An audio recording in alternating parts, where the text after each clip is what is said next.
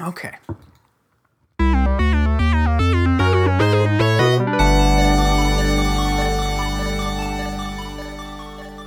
Hi, everyone. Welcome to episode zero of Deeper Music, a podcast that talks about classical music, what it is, how it came to be, and whether or not it still matters. If you don't know me, I'm David Kahn. I'm a composer and saxophonist living in San Diego. So, I'm starting this podcast because I've noticed that when it comes to classical music, most people don't really know anything. If they know anything, they know just the basic surface level aspects of it. So, like the fact that Beethoven was a composer at one point, uh, orchestras are, you know, when a bunch of musicians get together and then a guy waves a stick in front of them, you know, which is fine. When you're worried about the realities of everyday life, you know, you don't necessarily want to go digging around some, you know, 200 year old music. But there's an incredible amount of variety in this music. You know, it's not all just relaxing. There's a rich history behind this music, and there are a lot of incredible stories that go along with it. And I think this is all worth sharing, not just because I'm fascinated with it and it's like the only thing I can talk about, but also, you know, I think it tells us deeper things about how we listen to music, how we understand music, and how music and art in general functions in our society.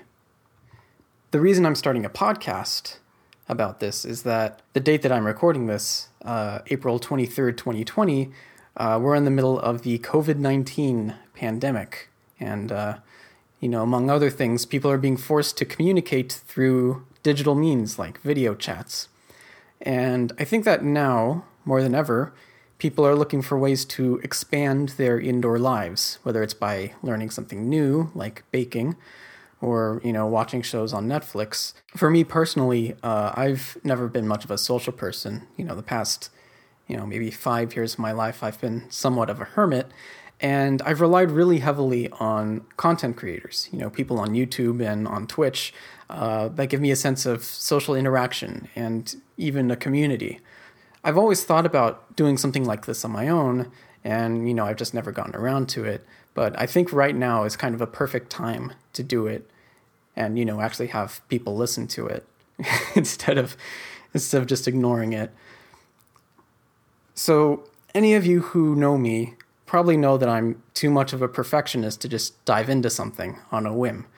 And I've always thought, you know, before you should start like a blog or a podcast or a YouTube series or anything like that, you should always have like a couple of episodes already lined up before you even work on the first one and I do have lots of ideas for episodes.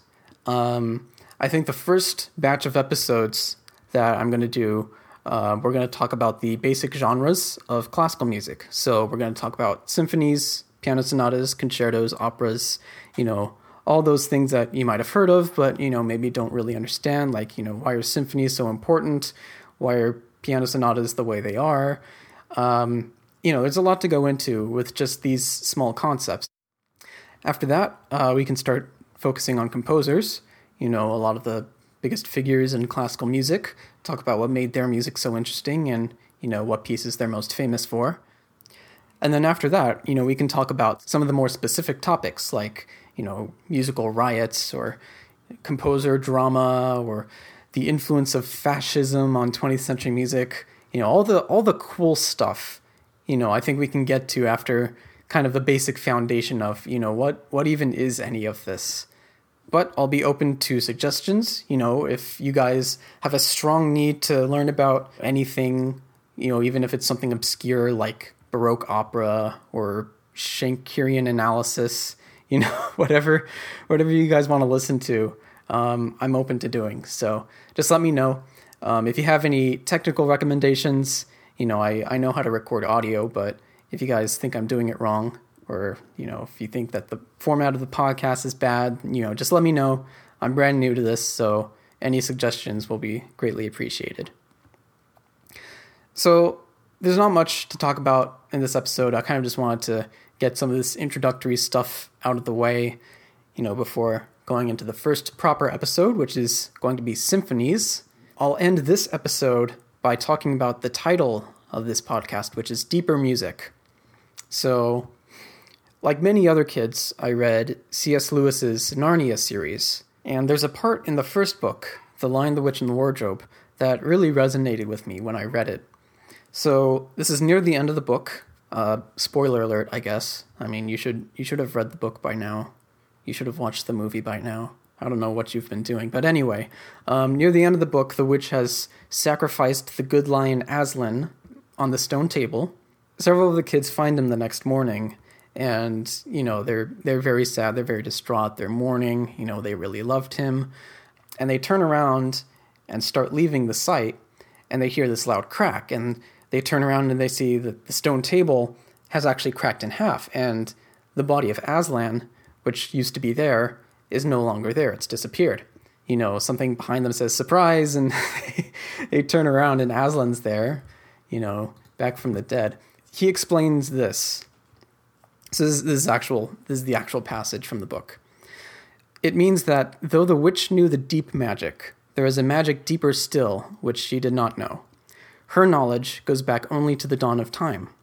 But if she could have looked a little further back into the stillness and the darkness before time dawned, she would have read there a different incantation. She would have known that when a willing victim, well, actually, the rest of it doesn't matter. It's basically just small print. But the, the point is this concept of a deeper magic, you know, the fact that you could learn all the knowledge in the world and still miss out on sort of the fundamental principles that tie everything together.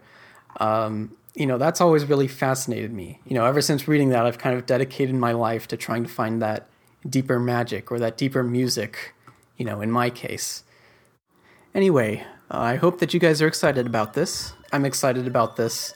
I'm also very scared, but, you know, I'll deal with it. Um, if you have any suggestions, please let me know, and uh, I hope you'll join me on this journey. Bye, guys.